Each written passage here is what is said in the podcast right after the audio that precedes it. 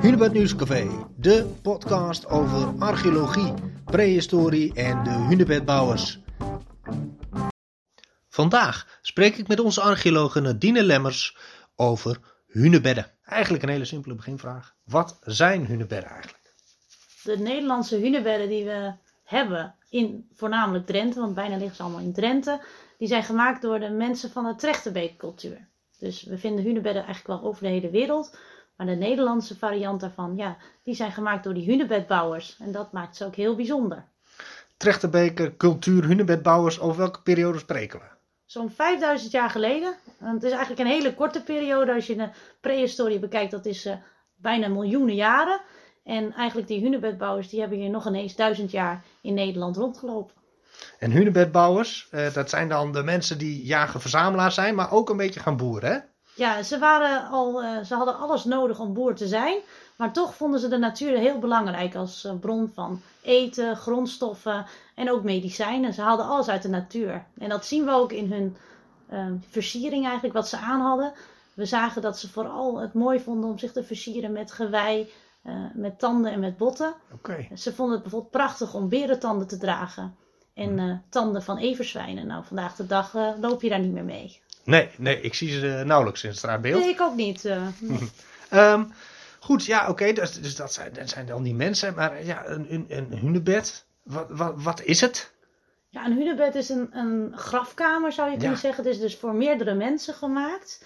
Eigenlijk werden ja, mensen uit één nederzetting begraven in één hunebed. Elke 30 jaar werd daar iemand bijgezet met heel veel respect heel veel prachtige spullen en met heel veel rituelen. Mm -hmm. Dus dat is wat het is. Het is dus niet alleen een graf, want er waren dus ook een hoop rituelen bij, zeer waarschijnlijk. Um, hoe werd zo'n hunebed nu eigenlijk gebouwd? Sommigen zullen dat weten, maar heel veel mensen weten natuurlijk ook helemaal niet hoe dat gebouwd werd. Nou ja, heel veel mensen denken een hunebed bouwen, nou dan ga je gewoon bouwen.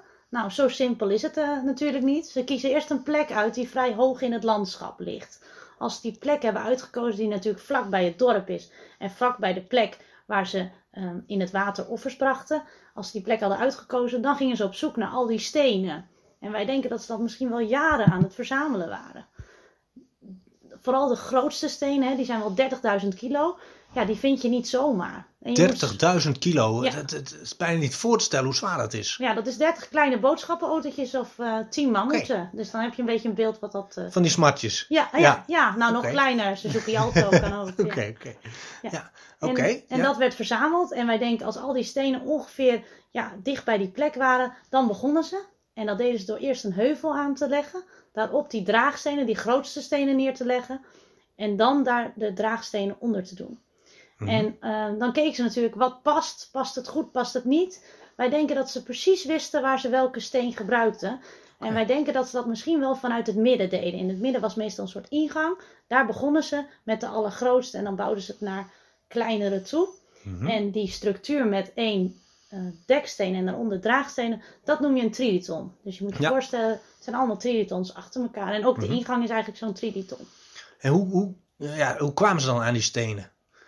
Nou, wij denken dat, ja. Ja. we denken dat ze gewoon lekker het bos in gingen en zoeken. Mhm. En soms zagen ze misschien wel ze zo liggen. Sommigen hebben ze misschien wel uitgegraven. En eh, archeologen denken dat het ongeveer 5 kilometer rond die plek is gevonden. Oké, dus dat is eh, best wel, eh, dan moet je nog best wel een end met, met die zware stenen eh, Ja, zeulen. een uurtje Ja. lopen, dus ze waren heel sportief, denk ik. ja. ja. Nou, je zei net al eh, dat ze eh, eh, met trilitons gebouwd werden. Is dat nu door heel Noord- en West-Europa hetzelfde ge- geweest? Ja, ligt eraan. De, de hunebedbouwers hadden natuurlijk hier vooral die zwerfkeien. In andere gebieden hadden ze ook kalksteen. Dus dan zie je soms wel dat ze de binnenkant van kalksteen maakten en de zwerfstenen daar weer op. Dus het varieert wel, maar die manier van werken, die is eigenlijk overal hetzelfde. En wij denken ook dat naast de mensen die natuurlijk dat hunebed bouwden in dat dorp, dat er een soort ja, bouwteam was die dat in een hele grote regio deden. Dus misschien dat Duitse hunebedbouwers wel even de grens overgingen in de eerste periode en al die Drentse hunebedden hebben gebouwd. Een soort prehistorisch klusbedrijf. Die, eh, Ja, een soort eh, BV'tje, ja. Oké, ja. Ja. Oh, dat eh, is bijzonder. En ehm, goed, je zei al iets over eh, dat die stenen dus in het landschap soms werden uitgegraven. Hadden ze nou nog, nog voorkeur, die, die hunebedbouwers hier, eh, aan stenen? Ja, wat we zien is dat, dat ze altijd stenen uitkozen die één kant vlak waren, zodat er echt een prachtige kamer ontstaat. Dat kun je ook zien. Ga maar zo'n hunebed in. Dan zie je eigenlijk dat alle stenen aan de buitenkant rond zijn, maar aan de binnenkant heel vlak en recht. Mhm. En die stenen die, die je vindt, die voldoen aan dat uh, kenmerk, dat zijn meestal stenen van dezelfde soort. En uh, daarbij valt ook op dat het vaak granieten zijn, dan zeg ik niets nieuws, grijzen. En waar ze ook dol op waren, dat zijn, is ook een onderzoek geweest, dat ze rode stenen gebruikten. Dus. Okay. En een van de belangrijkste rode stenen, granieten, die heet ook wel de Rapakivi. Dus de dat is ook een mooie, mooie naam. Zeer mooie naam. Um, je hebt uh, nou, al uitgelegd uh, dus, dus hoe uh, de stenen tegen elkaar, tegen een zandrug als het ware, werden aangezet. gebruiken ze nou nog meer materialen? Want we zien nu natuurlijk alleen nog die grote stenen. Ik eh, denk dat de meeste luisteraars wel uh, op school hebben geleerd hoe een hunebed gebouwd was. Ja. Dan heb je vast die schoolplaat met die ossen. Nou, mhm. dat vooral niet denken. We weten eigenlijk dat het gewoon mensen waren met touwen, mhm. met mankracht. En we weten waarschijnlijk dat dat gewoon heel gestructureerd ging. Maar we denken dat dat echt maar met een groepje van tien mensen is gegaan. Als die mm structuur klaar was, dan denk je, nou dan ben je er. Maar dan ging dus eigenlijk nog door. Dan gingen ze die zandheuvel uitgraven. Het zand ging over het hunebed heen. En ondertussen gingen ze hem nog waterdicht maken ook. Mhm. Eh, en dat werd gedaan met houtskool, verbrand vuursteen en stukjes berkenbast. Dus het was niet alleen maar bouwen, het was ook echt waterdicht maken. En uh, daarna nog een prachtige keienvloer inbouwen. En uh, ja, het was echt een hele belangrijk monument voor het dorp. Ja, en een hunebed, was dat nu echt voor de belangrijkste mensen van zo'n club hunebedbouwers, denkt men? Of, of zou het voor iedereen kunnen zijn geweest? Nou, ik uh, ben al een tijdje geleden afgestudeerd, maar ik heb uh, in mijn studie geleerd dat het voor rijke mensen was. Toen, inmiddels, toen ik hier werkte, toen hoorde ik, nou, het is voor iedereen. Maar nu de recente studies, ook in uh, Dalfsen, die geven aan dat het echt voor de elite is geweest. Want wat opvalt is dat ze daar in Dalfsen een grafveld hebben gevonden, dus geen hunebedden.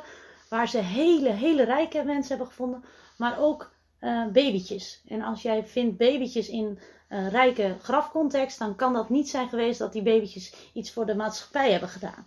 Dus als die worden begraven met veel uh, ja, giften en veel rijkdom, dan zou dat kunnen duiden op een elite. In ieder geval op hiërarchie dus. Want anders zou je enkel de mensen die veel hebben betekend voor de samenleving. ja, dus dat zijn meestal dan de mhm. sterke mannen en vrouwen. En dan zou je eigenlijk babytjes en kindjes niet verwachten. Oké. Nou, volgens mij hebben we al heel duidelijk in beeld uh, wat een hunebed nou is. Uh, hoe die uh, werd gebouwd en, en op welke plek. kunnen we er nog meer over vertellen, over hunebedden? Nou ja, we, wij zijn natuurlijk een, een, museum over de hunebedden. En mhm. vaak denken mensen dan aan de dood. Wij denken nu dat het veel meer ook een rituele plek is geweest. Dat het echt een plek is geweest waar je heen ging om na te denken. Om misschien even aan je voorouders te denken, maar ook je leven te overdenken. Mhm. Een soort plek van herinnering, waar je even heen gaat. Maar het was ook een symbool wat langs de weg lag. Dus zag je het hunebed, dan wist je, ik ben bijna thuis.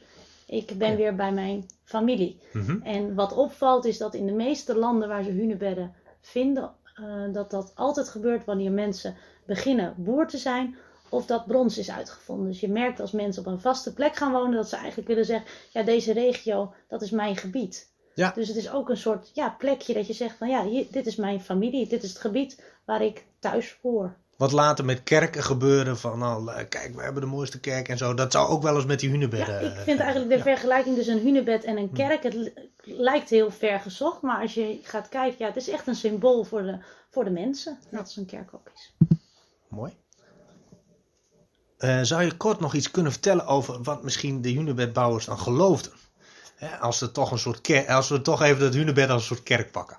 Ja, nou dat is ook net een hele mooie vraag. Net als wat voor muziek hadden ze in die tijd. Dat vind ik ook altijd een hele mooie.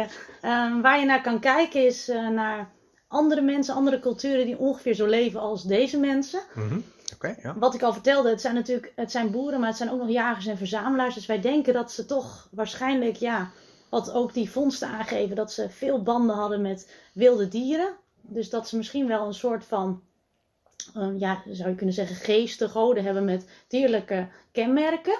Maar je zou ook kunnen denken aan wat juist bij boerenculturen wordt gevonden, dat ze vaak bezig gaan met uh, goden die, uh, en geesten die iets uitbeelden met bijvoorbeeld bliksem, sterren, planeten. Okay. Vruchtbaarheid misschien ook? Of, ja, ja, zeker, zeker. Maar ja, we zien eigenlijk dat vanaf de bronstijd mensen heel erg gaan kijken naar, nou, hoe zit dat nou in het heelal. Wat zijn die sterren nou? Wat is de maan? Hoe, hoe ontstaat dag en nacht? Wat is nou die zonsverduistering? Dus mhm. dat, dat zien we vanaf de boerenculturen. Dus ik denk een soort combinatie tussen aan de ene kant ja, die, die dierlijke geesten, zou je kunnen zeggen. En aan de andere kant ja, die dingen die je niet kan verklaren. Ehm, je mhm. kunt denken aan kindersterfte, bliksem, donder. Ja, Hoe, kan je dat, hoe kan je daarmee omgaan? Dan bedenk je een verhaal. Dit was alweer een podcast van het Hunebed Nieuwscafé. Bedankt voor het luisteren. Heb je nu vragen of een tip voor een mooi onderwerp? Mail dat dan even naar mij naar gklompmaker.hunebedcentrum.nl En vergeet niet, elke woensdag weer twee nieuwe episodes.